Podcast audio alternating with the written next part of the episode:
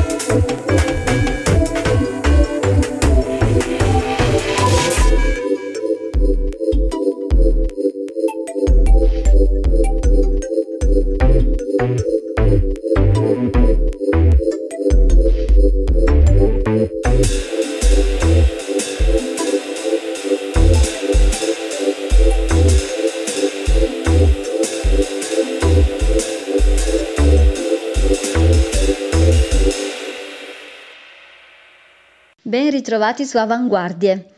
Venerdì, come sempre, ci ritroviamo dalle 19 alle 20 qui su radiostudio.r.it per questo programma eh, di, eh, come dice il nome stesso, di, eh, di, attualità. Attualità, in questo caso siamo nell'ambito del, dell'arte e, e, vi presento eh, una critica d'arte, eh, è di Milano, e che eh, fornirà eh, per qualche eh, puntata di, eh, di, questo programma delle eh, spiegazioni, delle, ci parlerà, ci racconterà eh, dell'arte contemporanea. Questa, questi, queste espressioni degli artisti diciamo di nuova generazione che riempiono il panorama uh, artistico e culturale questi, de, degli anni in cui, in cui viviamo. Uh, quindi uh, buon ascolto con Cristina Palmieri. E buonasera a tutti voi radioascoltatori di Radio Studio R, sono Cristina Palmieri e questo è il programma eh, curato ed ideato dalla giornalista Tiziana Ovelli. Eh, ci siamo già eh, concentrati nelle scorse puntate su due argomenti abbastanza complessi, ovvero gli equivoci dell'arte contemporanea, che ci hanno portato a, nella seconda puntata, cercare di eh, capire come attraverso alcune categorie estetiche che sono appunto il pop, il kitsch e il trash, possiamo eh, forse comprendere meglio alcune manifestazioni della stessa. E mm, ci eravamo lasciati al termine della, della scorsa puntata con un, come dire, una sommaria eh, descrizione delle tre che però ovviamente è stata molto sintetica e non ci ha concesso scusate non ci ha permesso di entrare in medias res e eh, capire meglio mh, mm, questo tipo di argomento. E ci proviamo oggi mh, mm, appunto andando a capire più da vicino che cosa si intenda con queste tre categorie, quali siano le caratteristiche e gli stilemi che le riguardano e soprattutto che le differenziano l'una dall'altra e quindi ehm, come queste tre categorie ci possano aiutare a definire ciò che comunque pur stravagante, strano, difficile da comprendere può avere un valore e eh, quanto invece eh, purtroppo è privo di coordinate eh, valoriali. Allora, ci eravamo appunto Mm, lasciati con questo proposito, no?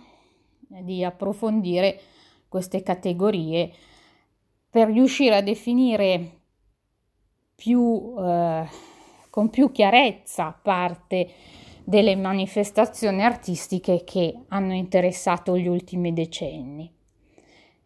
E quello che possiamo dire è che la caratteristica forse che tutte le accomuna, perlomeno secondo alcuni critici, è il fatto di essere destinate ad un pubblico ampio, non più quindi elitario come è stato un tempo, soprattutto per le avanguardie e le post-avanguardie. Tant'è che proprio per questa ragione sono state molto, molto sovente definite popolari, laddove però questo termine non deve trarci in inganno, cioè non dobbiamo leggerlo secondo un'accezione che potremmo ne- definire marxista, no? Per intenderci, le forme d'arte specificate come popolari stanno semplicemente ad indicare che negli ultimi anni qualsiasi opera d'arte, anche qualora intendiamoci non appartenente alla nota corrente pop, mh? Hm, nasce in un humus culturale che è denominato da quelli che sono i mass media, che in realtà ormai sono la, costituiscono la dimensione espressiva con cui quotidianamente ognuno di noi viene imprescindibilmente e indipendentemente dalla propria volontà a contatto. Oggi ancora di più con i social, no? Nell'oggettività di un confronto che lascia sempre meno spazio a quella che è o che dovrebbe essere una corretta riflessione e soprattutto una certa consapevolezza. Ci accade così, accade a tutti noi e eh, non è che tutte le volte possiamo stare a compiere delle riflessioni a riguardo. Quindi esistono proprio per questa ragione ormai a livello di fruizione di massa tutta una serie di codici e di linguaggi che possono afferire alla computer grafica, alla pubblicità, al design, all'industria cinematografica, che sono entrati a far parte del comune patrimonio no? culturale e che molti artisti utilizzano per dar vita alle proprie realizzazioni. Soprattutto quello che possiamo dire è che queste realizzazioni siano spesso, eh, come dire, caratterizzate da una commissione stilistica che riesce ad attingere in modo vario e più o meno originale ad una tradizione culturale ormai condivisa, che va a costituire l'immaginario collettivo di ognuno di noi. Frequentemente il fruitore medio ignora autori e correnti artistiche e quindi non sa etichettare storicizzare determinate opere pittoriche, scultoree oppure mm, che ne so, potrebbero essere anche installazioni, performance che nascono dall'accostamento di questi stilemi plurimi ed eterogenei. Tuttavia riesce in ogni caso ad orientarsi, no? a, come dire, riesce a leggerle almeno parzialmente, anche se in talune circostanze ne rifiuta la connotazione che arriva a definirle opere d'arte. Ma ripeto, riesce ad orientarsi per, nel riconoscere perlomeno in esse o all'interno di esse delle costanti espressive dell'epoca che vive, dell'epoca in corso. Ecco quindi che, e qui cominciamo a comprenderci, oggi utilizziamo il concetto di pop, che è abbreviazione di popular, non tanto e non solo per definire ed individuare una precisa corrente artistica, che appunto è la pop art, per intenderci, si è nata e sviluppatasi negli anni 60 sia nel contesto europeo che in quello americano. Eh, un artista che tutti conoscono indubbiamente Andy Warhol, ma ve ne sono altri altrettanto importanti, magari potete andare a vedere. E dicevo, quanto piuttosto per indicare tramite questo po- Mm, termine, quindi popular, pop, la cultura di massa in generale. A questo punto pop, appunto, diviene una macro categoria con la quale e nella quale riusciamo ad assimilare gran parte della produzione culturale che riguarda gli ultimi 50 anni. È un po' come se noi ipotizzassimo un verosimile, come dire, albero genealogico, considerando il pop come quella categoria da cui poi si dipanano una serie di diramazioni altre e nella quale invece risulta possibile includere tutto quello che non pertiene ad una cultura d'élite, ad una cultura alta, ammesso poi che oggi possa ancora esistere, no? In genere al pop si associano concetti quali quelli della globalizzazione, della standardizzazione, laddove, ahimè, e forse ha ragione, molti ravvedono in essa la causa di una cultura massificante, purtroppo che tutto fagocita e tutto appiattisce. Il concetto poi di successo, conseguentemente anche di speculazione economica.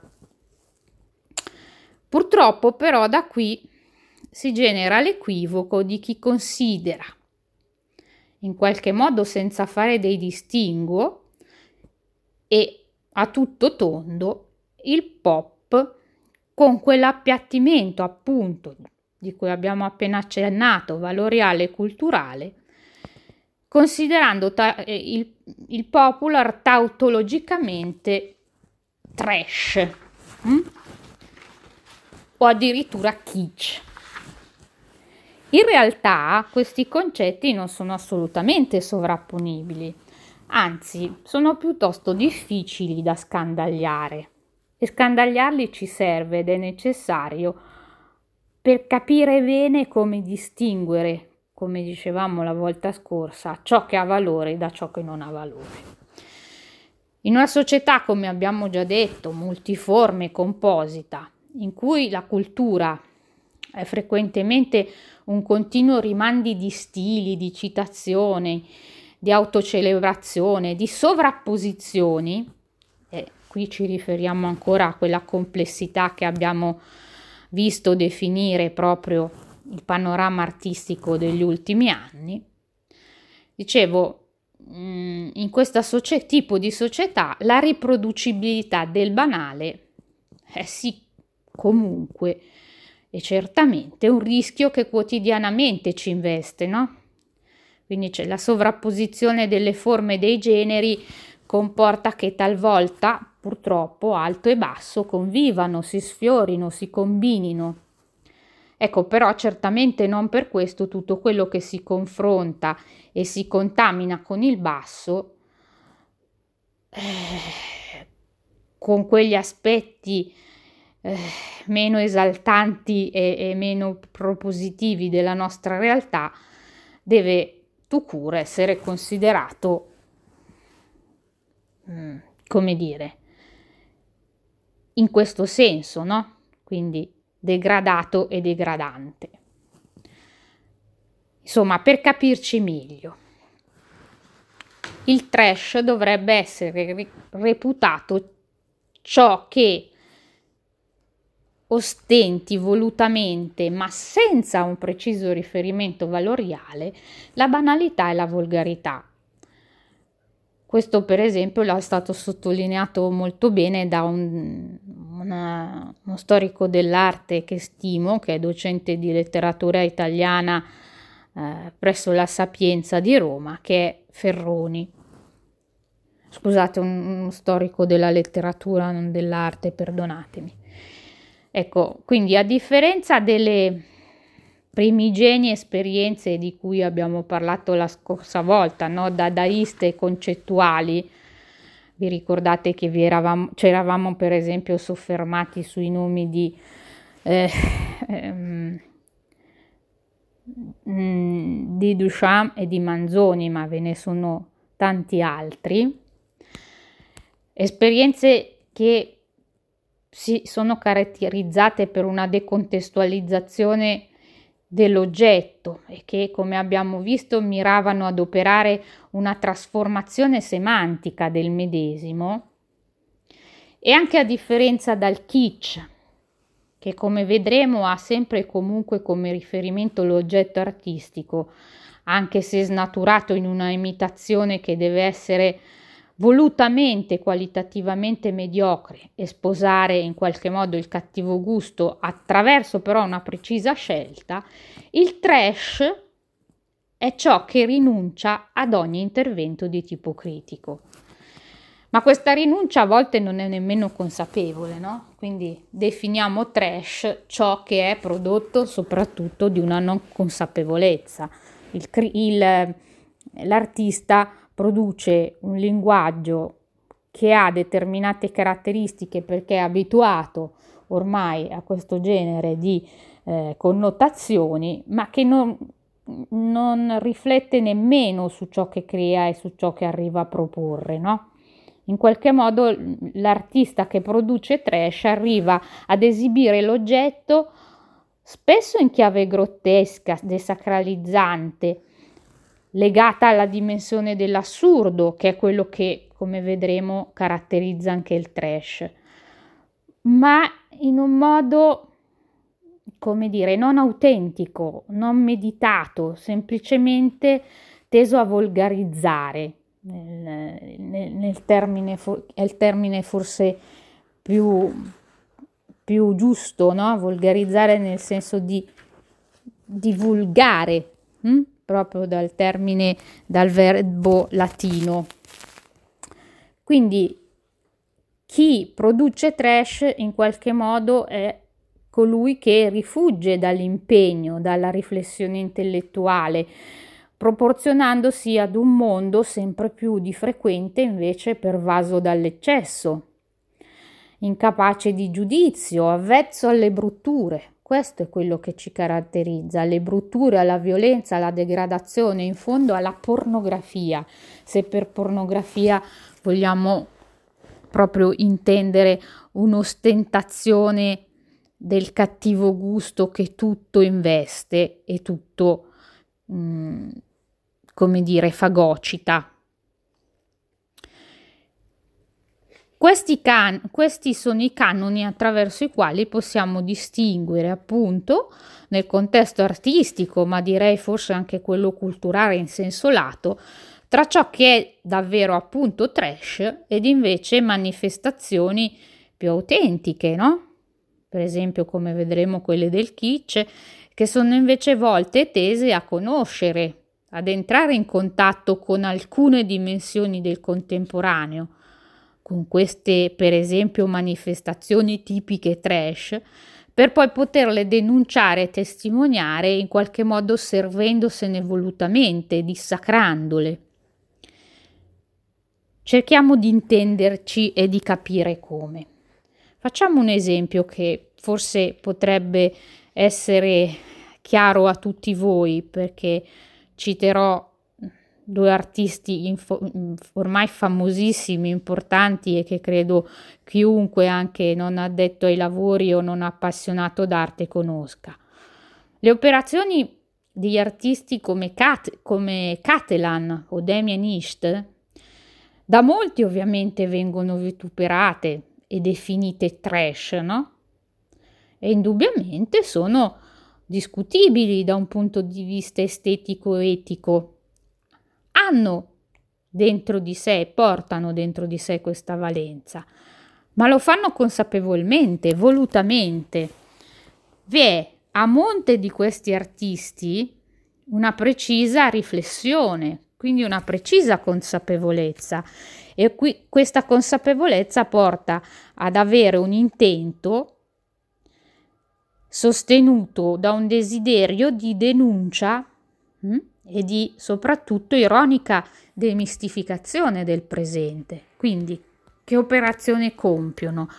Si guardano intorno, colgono queste degenerazioni del contemporaneo, questo non senso che tutto fagocita, lo riproducono demistificandolo, ma facendolo con consapevolezza ed ironia. Questa è la chiave di lettura, no? Quindi non è l'artista che così ha capito furbescamente che quel tipo di linguaggio, di espressività può aver presa e può essere nei confronti dell'oggi una chiave di lettura e quindi butta lì qualcosa che sicuramente creerà stupore, crear, creerà dibattito, ma che non arriva da una maturazione filosofica, da un pensiero concettuale che poi guidi tutto il suo percorso, tutto l'intero suo percorso. Invece, al contrario, all'origine della poetica di questi autori, no? come esem- per esempio Catalan e East, che piaccia o meno, scorgiamo uno stile che è sarcastico e disincantato. E Possiamo citarne un altro di questi artisti, eh, che è Bensky, che ma, sì, appartiene, se vogliamo, a un'altra categorizzazione, a un'altra categoria perché è comunque uno street artist, ma l'intento che lo guida, la filosofia, il pensiero, il concetto che sta dietro alla sua produzione artistica è più o meno lo stesso che guida questi altri due. Vi è anche, se vogliamo, come dire, un cinismo hm? nel, che accompagna la loro produzione. Però il fatto che ci sia questa consapevolezza alle spalle, questo proposito alle spalle di denuncia nei confronti della società in cui viviamo, ci impedisce di considerare le loro opere con quell'atteggiamento disfattista e reazionario che le liquida semplicemente come degradazione. Ecco, accade che vengano lette così, ma è un errore madornale. In fondo, che cosa racconta l'arte? Che cosa ha raccontato sempre? Il proprio tempo. E questi artisti raccontano il nostro tempo, raccontano tutto ciò che di negativo lo caratterizza, quella negatività di cui già accennavamo nel nostro primo incontro, che oggi forse sta emergendo appunto in tutta la sua apoteosi, no? in tutta la sua degradazione. Se, se, quello che ci circonda e ci caratterizza è un non valore generale, un'apoteosi del nulla, una, una gigantesca vacuità, un, eh, un, consumismo che ormai non, non ha più confini, questi artisti non possono che denunciare questa situazione per poi addentrarsi in, eh, come dire, anche in contesti di, eh, di, denuncia più sottili, insomma se pensiamo ai teschi di Damien East capiamo che eh, o agli animali in formalina capiamo che a guidare l'autore c'è comunque una precisa eh, attitudine nei confronti della morte che legge nella nostra società, cioè una società che, la, che rifugge la fine, che rifugge questo incontro con la nostra ineluttabile fine, col nostro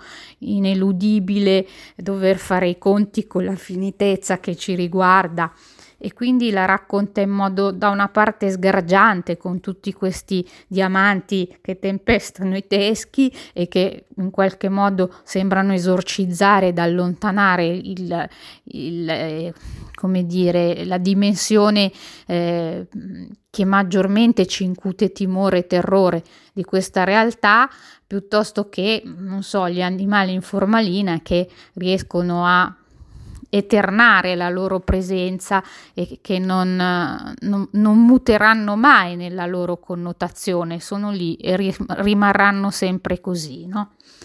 Ecco, questo tanto per fare un esempio concreto. Allora, indubbiamente personalmente sono rac- d'accordo eh, che sull'argomento si possano poi spalancare dibattiti di non semplice soluzione Concordo anche nell'affermare che talvolta alcuni eccessi eh, non abbiano fatto bene all'arte contemporanea e non facciano bene all'arte contemporanea e abbiano originato svariati equivoci, hm? soprattutto a livello di mercato, quando un'opera di questi autori viene battuta alle aste più importanti e rinomate come Christie's e Sotheby's a milioni e milioni di dollari o di euro, eh, tutti noi rimaniamo in qualche modo disorientati ed esterrefatti. Su questo siamo d'accordo. Abbiamo fin troppe volte esperito insomma quale confusione abbiano causato mm, i, insomma, i due concetti tra loro distanti, quello di prezzo e di valore. Eh, mh, importanti gallerie come per esempio la Saccia di Londra ha, ha promosso questo famoso gruppo no? della Young British Art di cui Damien East è parte e ha fatto una grandiosa operazione commerciale perché è riuscita subito ad imporre questi autori con, con prezzi pazzeschi, no? Però questo è ancora un altro discorso che non riguarda eh, la possibilità di capire la portata dell'opera d'arte, cioè quello che è il contenuto che l'opera d'arte ci trasmette e ci comunica.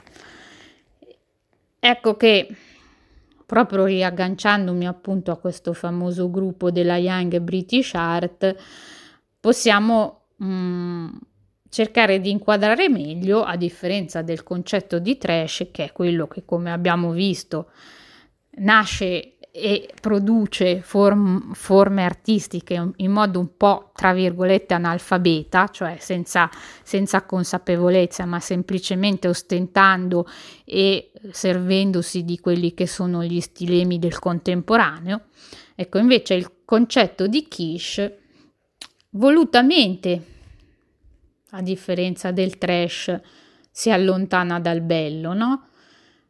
Perché, come dicevamo prima, raccontando la nostra contemporaneità, non lo può più né comprendere né contenere. Talvolta si cerca di riprodurlo goffamente, no? Eh, in qualche modo face- diventando collettiva riproduzione del patetico. Insomma, mh, mm, faccio degli esempi artisti come appunto Isht, Kunz, il nostro Luigi, bravissimo Luigi Ontani, Maurizio Catelan, per citarne alcuni, che appunto sono eredi di quel concettualismo duchampiano e dei nouveau realiste, puntano sull'effetto del disgusto o addirittura in altri casi sull'assemblaggio ricicla- ricercato, scusate, e in qualche modo estetizzante degli oggetti quotidiani, decost- decontestualizzandoli per portarli a vivere come oggetti feticcio.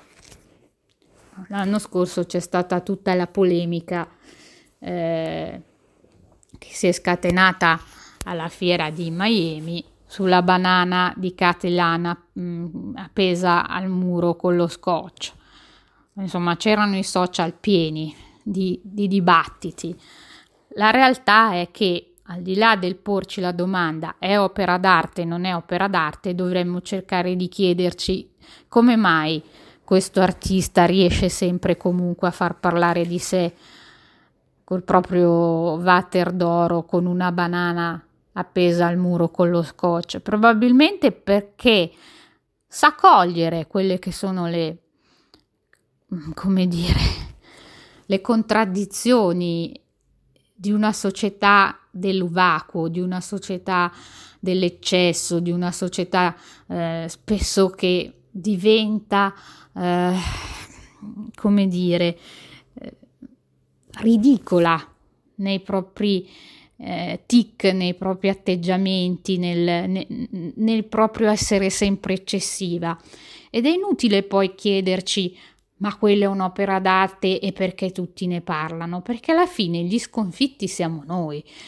Perché se Catelan basta appendere una banana con lo scotch grigio e far parlare tutto il mondo, vuol dire che c'è qualcosa che non va nella nostra società, in noi, non in quell'artista. Quell'artista ha solo la capacità di essere una persona ironica e intelligente, che ormai si è creato un nome, ma un nome non te lo crei, è una fama se proprio sei un cretino, no? Qualcosa ci deve essere. Quindi ha semplicemente saputo eh, cavalcare quelli che sono, dicevo, i tic della nostra società. Se la nostra società non sa più produrre bello, se la nostra società non può più produrre una, una certa tipologia del, di arte, se la so- nostra società è la, solo la società del vacuo, tant'è che eh, Jeff Koons, per esempio, eh, ha successo con questi balloon eh, a forma di animale, di pappi, piuttosto che di, di, fiori che valgono milioni di euro. Alla fine che cosa sta rappresentando con, con quei palloncini e con quelle opere d'arte? Il vuoto pneumatico che ci circonda. Ecco, se questa è la nostra società, e gli artisti che cosa possono raccontare? Hanno l'intelligenza di prendere, scusate il termine, per i fondelli tutti noi che invece non ci rendiamo nemmeno conto di quello che, che viviamo, di quelli che sono diventati i nostri vezzi assurdi, di quello che è diventato il nostro uh, vivere in qualche modo, sempre in un modo che è eterodiretto, no? Gli input ci arrivano da fuori, quasi mai da dentro, non sappiamo più ascoltare le nostre necessità esogene, ascoltiamo ciò che è endogeno, che ci arriva da fuori, questa pervasività dei mass media che riesce ad imporci un mainstream, un pensiero comune al quale noi supinamente ci assoggettiamo. Ecco, appunto, dicevo, eh, se questi artisti riescono ad avere successo tramite queste opere d'arte è perché hanno saputo in qualche modo sottolineare la ridondante spiritualità materialista del nostro tempo. Questo è quanto. E avranno realizzato la serialità, la riproducibilità, l'idolatria inconsapevole che proietta tutti noi su un ipotetico palcoscenico appunto mass mediatico, le cui luci patinano di folgorante luccichio l'inconsistenza del culto dell'edonismo che tutti noi fagocita e che ci sta in qualche modo letteralmente crollando addosso. Questa è la realtà. È stata appunto sottolineata to- tante volte come caratteristica del kitsch la mancanza del senso di creatività ed originalità che dovrebbero appartenere ed essere propri di un'arte autentica. Io non mi sento di negare questa realtà, eh? intendiamoci bene, però non riesco a sposare del tutto questi atteggiamenti catastrofistici di chi decreta in certe manifestazioni la morte dell'arte. L'arte non è morta, l'arte è viva. Forse è morta la nostra società, come ci dicevamo alla prima puntata. Forse è morto Dio, forse siamo morti noi, nel senso che ci siamo adagiati su questa inconsistenza e vanità del tutto. Quindi l'arte la racconta, ne è lo specchio.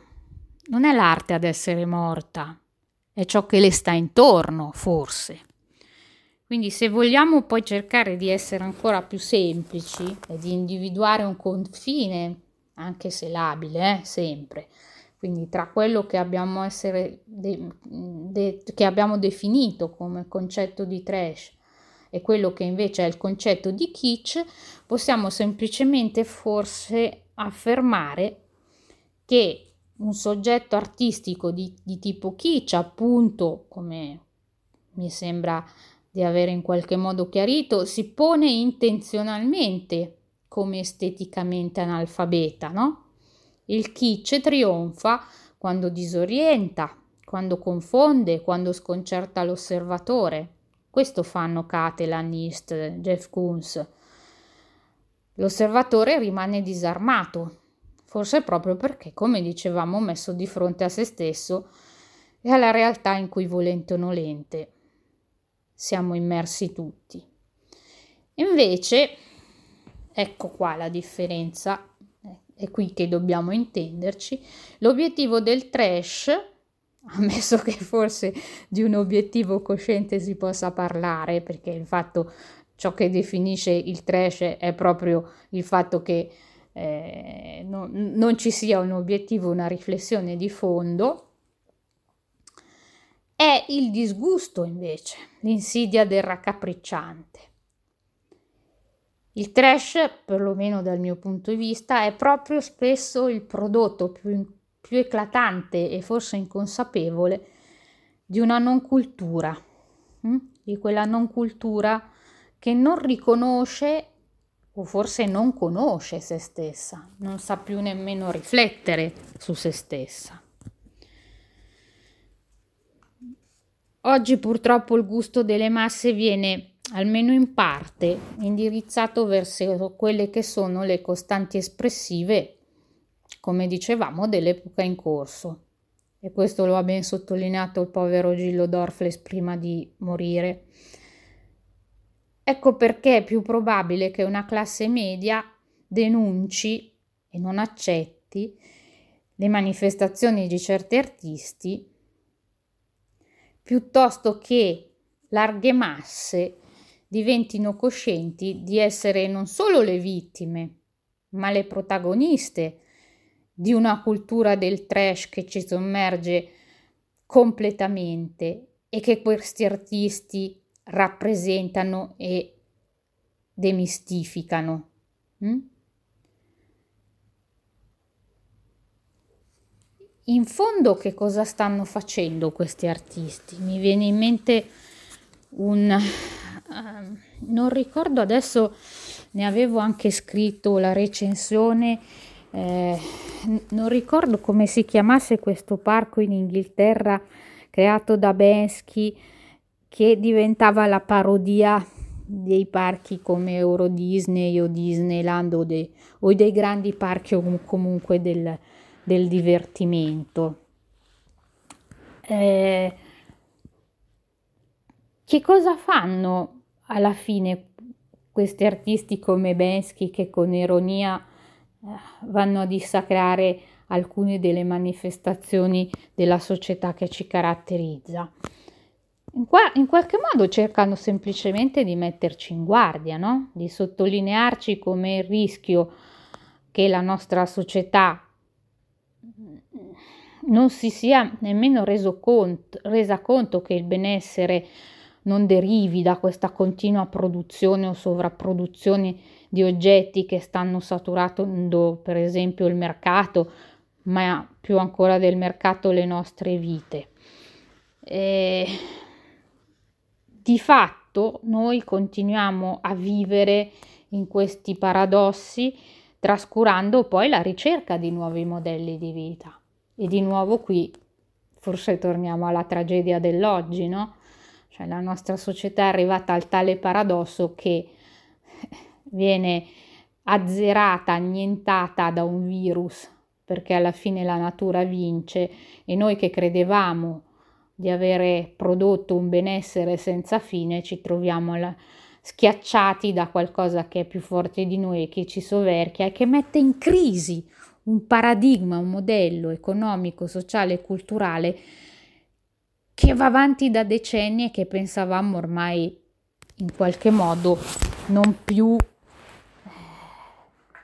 eh, cioè al quale non, non potessimo più uh, rinunciare o forse che non potessimo più mettere in dubbio, eh, lo davamo ormai per scontato. Mm? Ecco, questi artisti ci invitano a riflettere su questi modelli di vita.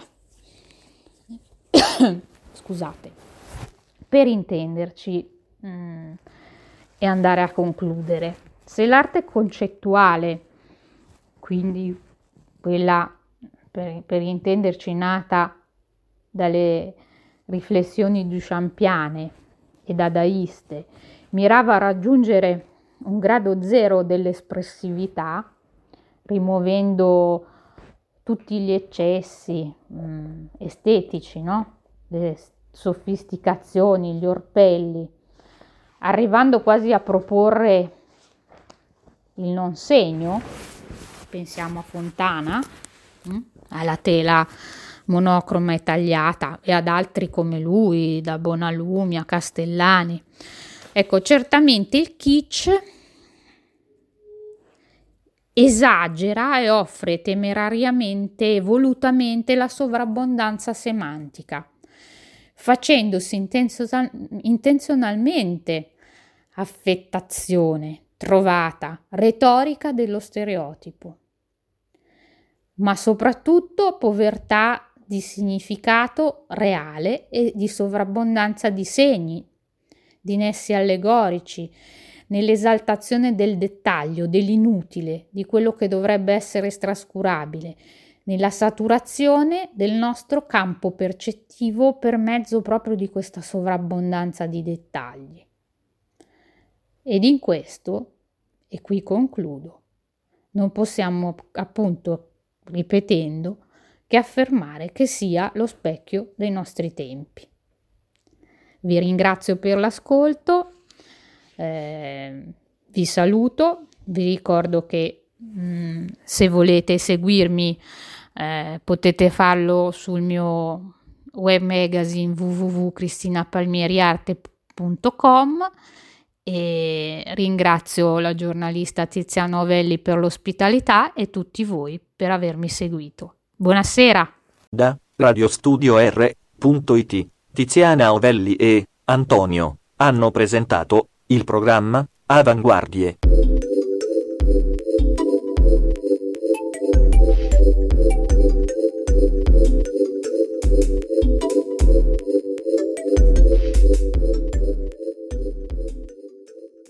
Il programma Avanguardie, come sempre, lo potete ascoltare in replica il martedì al, subito dopo la mezzanotte, quindi eh, o vi connettete lunedì a mezzanotte oppure eh, appena passata la mezzanotte potete ascoltare la replica di Avanguardia.